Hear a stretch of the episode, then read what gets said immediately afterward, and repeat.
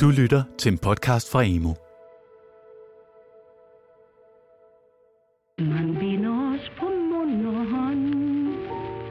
Den 9. april 1940 blev Danmark besat. tidligere om morgenen, der hørte vi jo flystøj udenfor. Og så ser vi de her fly, der kommer over hustagen. Meget, meget lavt. Jeg var helt bange for, at de kunne tage skorstenen med. Jo ikke? Altså, de var fløj meget lavt. Og det kunne jeg jo ikke lide. Pludselig kunne man se tyske soldater i byerne og tyske køretøjer i landskaberne. Fra dag af blev danskernes hverdag forandret. Men tyskerne tabte krigen, og den 5. maj 1945 blev Danmark befriet, og danskerne var igen et frit folk. Det var tid til en ny begyndelse, og nogle meget vigtige kapitler i nyere tids Danmarks historie blev skrevet i kølvandet på 2. verdenskrig. Efter en besættelse og efter en befrielse. Dette er Befrielsen, en podcastserie om tiden før, under og efter Danmarks befrielse fra Nazi-Tyskland i 1945. Mit navn er Simon Brix. Jeg har sammen med min kollega Mads Christian Hede tilrettelagt og produceret befrielsen for Børne- og Undervisningsministeriet. Og drømmen om frihed bliver aldrig forbi. Dette er tredje episode i temaet modstand.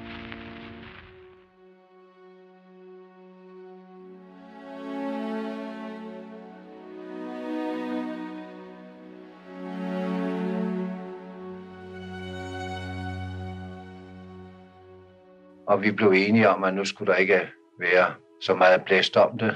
Nu kørte vi selv ud i en bil, vi havde stjålet fra Gestapo, og ringede simpelthen på. Og så skulle jeg skyde hende. Og det var meningen, det skulle foregå med en lydløs pistol, som vi havde fået fra England. Jens Lillelund får til opgave at slå Hedvig Delbo ihjel af sin modstandsgruppe Holger Danske i december 1943. Han er en blandt mange fra modstandsbevægelsen, der udfører likvideringer på såkaldte stikker i de sidste par år af besættelsen. I alt ender stikkerlikvideringerne med at være årsag til, at omkring 400 danskere mister livet. Også mange uskyldige. I denne episode bliver du klogere på, hvorfor stikkerlikvideringer er en nødvendighed for modstandsbevægelsen. Hvorfor der blev slået mange flere stikker ihjel i de sidste måneder af krigen. Ofte på meget tynde beviser. Og hvilke konsekvenser det havde for dem, der trykkede på aftrækkeren. Og endelig så finder du også ud af, om det lykkes at slå Fodelbo ihjel. Likvidering af stikker er noget, som modstandsbevægelsen først begynder at anvende fra 1943. Som krigen skrider frem, er der flere og flere, som bliver skudt som stikkere. Og drabene bliver ofte foretaget på tynde grundlag. Stikker er et mindre pænt ord om folk, der hjælper tyskerne i jagten på modstandsbevægelsen. Modstandsbevægelsen frygter stikkerne og ser bekæmpelsen af dem som essentiel. Det forklarer Peter Birkelund, der er historiker hos Rigsarkivet. I modstandsbevægelsen opfattede man det som en naturlig del, hvor man for at beskytte modstandsbevægelsen var nødt til at uskadeliggøre stikkere. Generelt var det sådan fra modstandsbevægelsens side, at man opfattede, at det her det var nødværve. Det var et forsøg på at få fjernet de personer, som angav modstandsfolk og dermed truede modstandsbevægelsens aktiviteter. Generelt kan man sige, at modstandsbevægelsen går efter folk, som de anser som en trussel. Og fælles for offrene er, at de modarbejder modstandsbevægelsen og tit får betaling af tyskerne for det. Stikkeriet kunne foregå på mange måder. Altså, en af de klassiske, det er jo, at øh, Gestapo havde betalte stikker, som ikke havde andet arbejde end at gå rundt i gaderne, køre med sporvogn og lytte til, hvad folk sagde, og prøve at se, om man kunne høre, at folk de omtalte illegalt arbejde. Som tiden gik, så var der altså andre kategorier øh, af danskere, som arbejdede for tyskerne, som også blev skudt af den danske modstandsbevægelse. Det kunne for eksempel være de danskere, som deltog i modstandsbekæmpelsen i Gestapo, i Hibo, i Schalburg-korpset, eller nogle af de andre dansk-tyske korps. Det kunne også være, øh, være danskere, som arbejdede for tyskerne mere civilt, altså som chauffører eller tolke. En af stikkerne er 35-årige Hedvig Delbo. Hun har tidligere deltaget i en sabotageaktion for modstandsbevægelsen, og hendes hjem er siden blevet brugt som skjul for modstandsfolk på flugt. Da Jens og hans ven Svend Otto Nielsen med dæknavnet John får brug for at overnatte et andet sted end deres normale skjulested, vælger de at overnatte hos Fodelbo. Jens Lillelund fortæller her tilbage i 1962 om mødet med fru Delbo. Den næste morgen, da vi stod op, så øh, ville fru Delbo absolut have, at vi skulle have morgenkaffe, men brødet var ikke kommet endnu. Og vi sagde, at det er også fuldstændig ligegyldigt, for vi kan drikke kaffe et eller andet sted på, på vejen, og vi skal være til et møde klokken 9, så vi er nødt til at gå. Nej, nu løber jeg lige over og henter noget brød selv, og så skal jeg lige have kaffe. Da de tager afsted, går der ikke længe, før de opdager, at noget er galt. For der holder en Gestapo-vogn på den anden side af gaden, og da de begynder at cykle, følger bilen efter dem. Og vi kørte op mod Østerbrogade, og så begyndte de at skyde efter os, og vi kunne høre projektilerne slå ned i gaden, og, og vi kørte i zigzag deropad. Jeg havde ingen pistol på mig, men jeg vidste, at John havde en, og jeg så, han fiskede en under, under sin frakke. Og jeg råbte til ham, der være med det, det er fuldstændig vanvittigt. John, var det gået på den måde, at han var blevet ramt i Rysgade. Og på hjørnet af Rysgade og Østerbrogade, der faldt han med cyklen. Og et øjeblik efter kom den først den ene, og så den anden Gestapo-bil og holdt den 20-30 meter fra ham. John får skudt en Gestapo-mand, men bliver selv ramt. Gestapo tager ham med, og senere bliver han henrettet. De sidste par år af krigen foregår der en drabelig kamp mellem det hemmelige tyske politikorps Gestapo og danske modstandsmænd. Her spiller stikkerne ofte en afgørende rolle i opsporingen af modstandsfolk. Allerede mens jeg flygtede fra Gestapo, spekulerede på, hvordan i alverden kunne de vide, hvor de skulle finde os. Og der kunne kun være en mulighed, fru Delbo, og der var ikke andre, der kunne vide det. Det var slet ikke meningen, vi skulle bo hos hende. Det var noget, der blev arrangeret om aftenen gennem Johns telefonsamtale med hende, så der var ikke nogen mulighed for andet end, at det var fru Delbo, der, da vi, John og jeg var gået i seng, havde ringet til Gestapo. Så det blev altså bestemt, at fru Delbo skulle likvideres,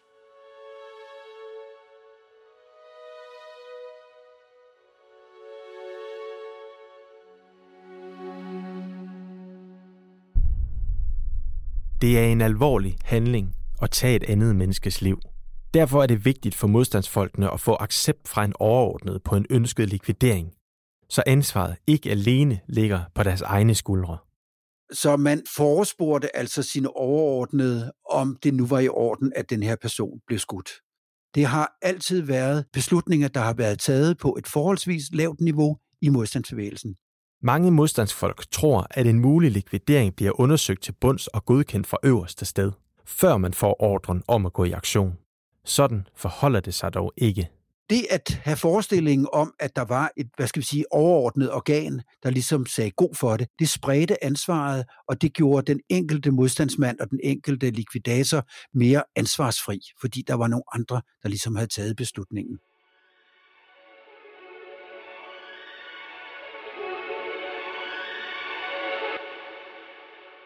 På vejen ud, havde flammen hele tiden siddet og sagt, det er godt, det ikke er mig.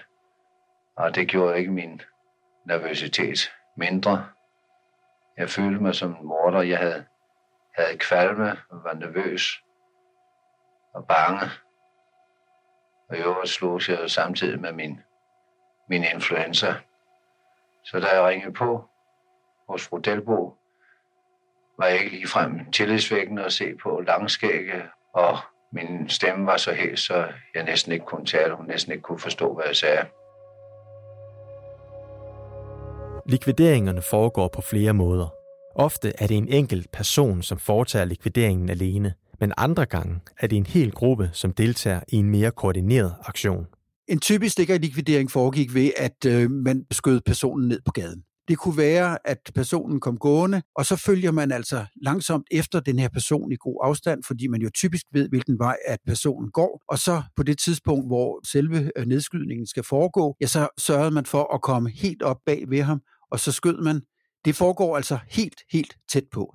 I mange tilfælde opdager personen ikke engang faren, før det er for sent. Nedskydningerne sker nemlig ofte bagfra og uden varsel. Men andre gange ringer modstandsfolk på hos den pågældende og sikrer sig, at det er den rigtige person, før skuddet falder. Og i få tilfælde vælger modstandsbevægelsen at tage folk til fange til afhøring, før at de likviderer dem. I Fodelbos tilfælde er der ikke meget snak. Og jeg fik fremhakket med det min nervøsitet, når træffer jeg fru Delbo. Og hun sagde et øjeblik og så lidt undrende på mig. Og så forsvandt hun ned ad den lange gang og ind i stuen til venstre, hvor jeg vidste, fru Delbo havde sin dagligstue. Et øjeblik efter kom fru Delbo frem og gik et skridt op imod mig, så stansede hun og så redselslagen ud. Og i det samme øh, skød jeg, og hun udstødte et skrig og faldt om på gulvet. Og jeg forsøgte at tage ladegreb med de der øh, lydløse pistoler. Der var det, vi kaldte klemmer hele tiden, så det ville ikke lykkes. Øh, flammen, som var lige så nervøs, trak i mig og sagde, kom nu, vi må, vi må afsted. Hun er stendød. Men fru Delbo er ikke død. Hun bliver kun såret. Herfra prøver hun at holde lav profil. Hun får en ny lejlighed og en ny identitet, som skrædder inde. Men modstandsbevægelsen opdager ved et tilfælde Frodelbos nye skjulested. Og de har stadig et uafsluttet regnskab at gøre op med hende. Denne gang sender de en anden til at foretage likvideringen. Gunnar Dyrberg er 22 år, da han om formiddagen den 3. marts 1944 går ind i opgangen på Vesterbro i København. Han fortæller her nogle år senere om episoden.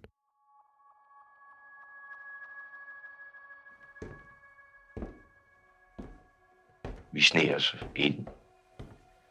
Må det har været på anden sal, det vil jeg næsten tro. Og øh, så stillede vi os i, i, øh, i døren ved siden af. Jeg stod nærmest ved midterstolpen, og min kammerat stod yderst. Og så ringede på. Døren blev ganske rigtig åbnet i 10, 10 cm dybde på, på grund af sikkerhedskæderne. De har planlagt likvideringen grundigt. De ved, at fru Delbo altid åbner døren med en sikkerhedskæde for. Derfor har de en ung kvinde fra modstandsbevægelsen med. Hun skal spille en, der er interesseret i at få syet en dragt. Og vores veninde, hun, ja, hun sagde, hun ville godt have syet en dragt eller sådan noget. Og så kunne vi høre, slående gik fra hende ved siden af. I uh, samme øjeblik, vi kunne høre døren blive op, så foretog vi et stort dyk. Og aftalen var lidt den, står der, at jeg skulle springe forbi. Og øh, vi vidste jo ikke, om der var nogen derinde i stuen. Og var der det, så skulle jeg tage mig af dem. Men øh, der blev et farligt knalleri. Da hun faldt, kom hun til at rive mine briller af. Jeg ledte som en vild efter dem. De ret karakteristiske, fordi stillet det var knækket. Og det vidste alle mennesker, der kendte mig. Hvis de var kommet i avisen, så ville det ikke vare ret længe, før man, før man fandt ud af, at det, det var mig. Og øh, da vi så var sikre på, at, at øh, sagen var i orden, så gik vi altså gik ned ad trappen hen på cyklerne og vi kørte ned til en mand, vi kendte. Han havde en lille købmandsforretning. Og så gjorde vi det, som vi altid gjorde, når vi var ude på den slags aktioner. Vi tog sådan en dobbeltøl med. At Gunnar Dyreberg har brug for en dobbeltøl efter likvideringen af Fodelbo, er ikke en usædvanlig reaktion. Mange modstandsfolk har brug for at dulme nerverne efter at have slået et andet menneske ihjel. Før krigen var mange af modstandsfolkene helt almindelige borgere, og pludselig tager de nu livet af andre mennesker. Likvideringerne var noget, der påvirkede modstandsfolkene helt enormt meget. Det var øh, det hårdeste modstandsarbejde, der overhovedet fandtes. Sabotagerne var også hårde, men det at deltage i likvideringer, det var helt ekstremt hårdt. Dels skulle det foregå meget tæt på, det vil sige, at man var ikke distanceret fra det, og man tog et andet menneskes liv. Det at gøre det påvirkede modstandsfolkene mentalt meget, meget hårdt.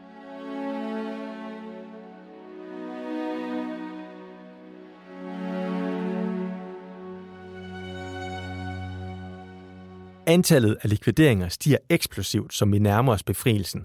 Ved udgangen af december 1943 er der blot likvideret 12 personer. Et år efter er antallet cirka 100. Og i de sidste seks måneder af krigen, fra december 44 til maj 45, er det hele 300 personer, som bliver ofre for modstandsbevægelsens likvideringer. Bare i april 45 dør 100 personer på den måde. Der er flere forklaringer på, hvorfor at likvideringerne eskalerer, som de gør. En af dem er, at der er en skærpelse af den generelle besættelsessituation i Danmark. Der er flere henrettelser, der er nedskydninger på gader fra begge sider. Der er, hvad man godt kan kalde borgerkrigslignende tilstande i mange af de store byer. Altså lige pludselig kan en helt almindelig dansk gade blive forvandlet til et øh, veritabelt øh, skuddrama, hvor der er skyderier fra både modstandsfolks side og fra angiver eller hippofolk, eller hvad det nu kunne være. En anden årsag er, at modstandsbevægelsen til sidst stopper med sabotageaktioner, da krigen den snart slutter. Der er ikke nogen grund til at ødelægge danske fabrikker og bygninger, når Danmark snart skal bruge dem til at få gang i landet igen. Og derfor så har man altså rigtig mange unge mænd under våben, som ikke har noget at lave. Og derfor så sætter man altså flere og flere i gang med at undersøge, efterforske personer, som kunne være farlige for modstandsbevægelsen, og så i sidste ende også skyde dem ned. Den voldsomme stigning inden for likvideringer i de sidste måneder gør også, at modstandsfolkene bliver mindre forsigtige. Der er ikke på samme måde tid til at efterforske og undersøge. Det betyder, at likvideringerne tit er meget dårligere forberedt end i Fodelbos tilfælde. Forrådelsen og den manglende efterforskning ender med at koste flere uskyldige liv.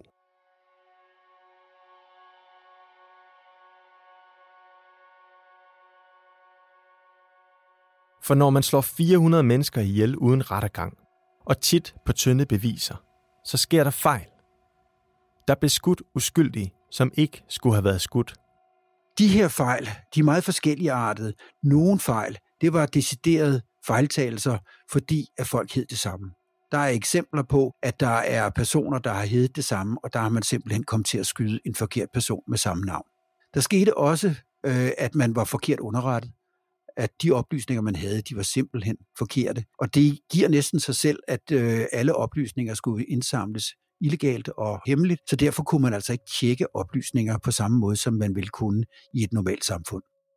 Fejl eller ej, politikerne og ledende modstandsfolk indgår før krigens slutning en aftale om, at alle likvideringer foretaget af modstandsbevægelsen under krigen er straffri. Det betyder, at alle drab, som modstandsbevægelsen tager ansvaret for, ikke skal efterforskes.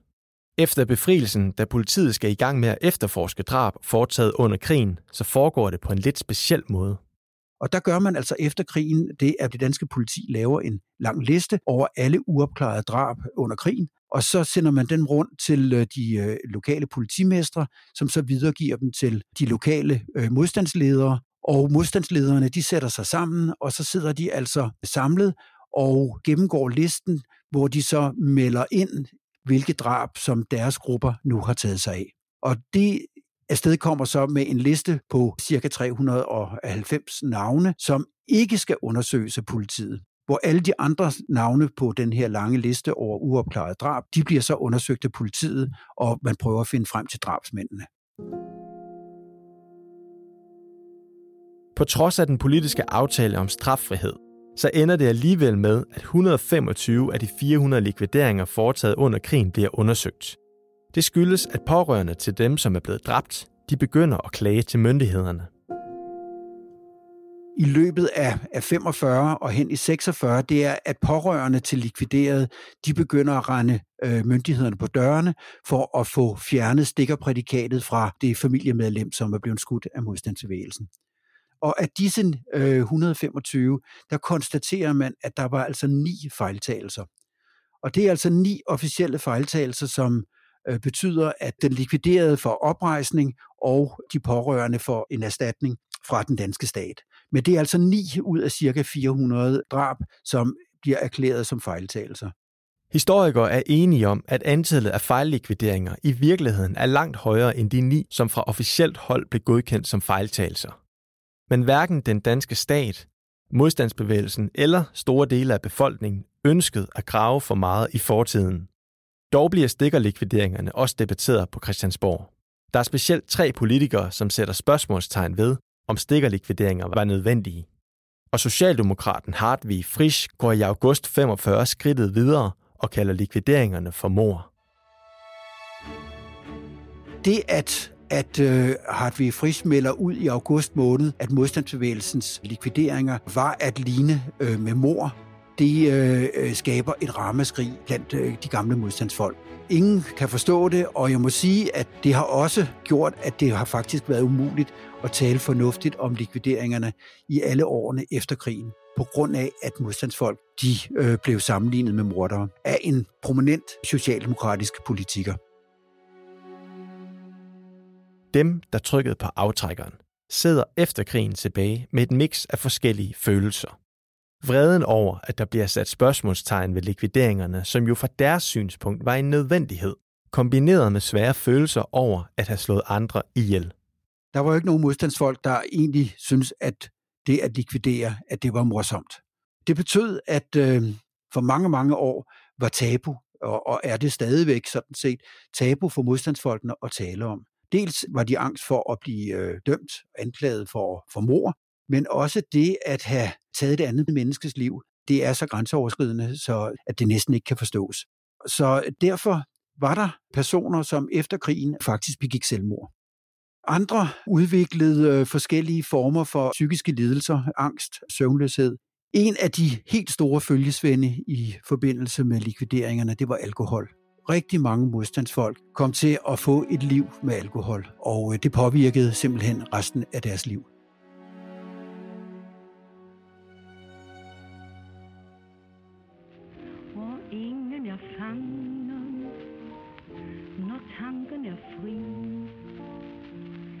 Dette var tredje episode i temaet modstand.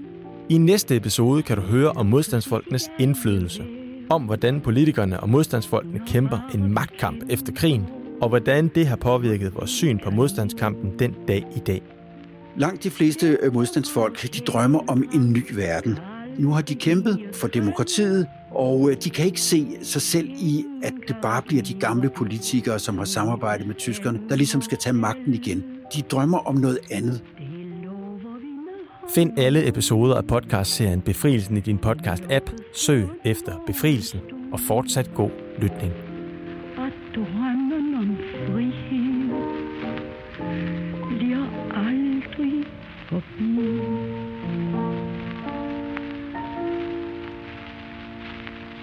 I denne episode er der brugt klip fra DR og Frihedsmuseet. Lyttet til en podcast fra Emo. Find mere viden på emo.dk.